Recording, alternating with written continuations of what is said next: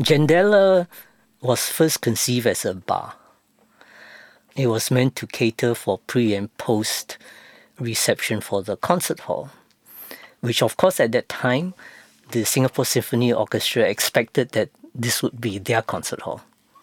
And, you know, I had to confront this expectation because I recognized that if that was the first thing that we did, will alienate the public because then the concert hall is for Western classical music.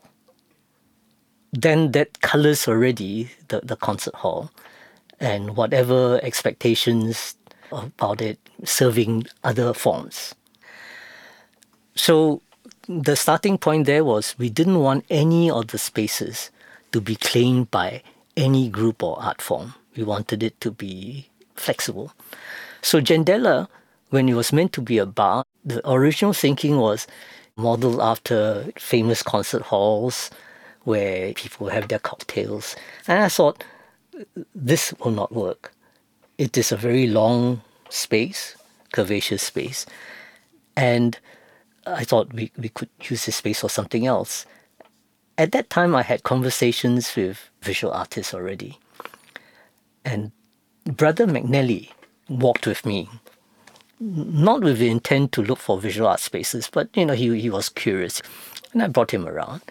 And he asked, Are you doing anything for visual arts? I said, No, we don't have the space. Then we chanced into Jendela. I thought, hmm, I think I did ask him, What do you think of this space for visual arts? It's not ideal, right? It's a very difficult space, actually. But he said, Any space is better than none. So that probably sealed my decision to convert that for visual arts. Personally, I think these three visual art spaces are very challenging space, but they have very strong character. So Jendela, Community Wall, and Concourse and the Tunnel Space, they have very different character, which as a curator, as an artist, I always see the artists need to responding to the space because they are not simple white wall spaces. It's always like having a curved wall and Yeah. steps, uh, and also the tunnel is very, very long and a narrow space, right? So there are always a challenge how you want to see the work, how much space you want to give your audience to stand away from it, how you want to install your work.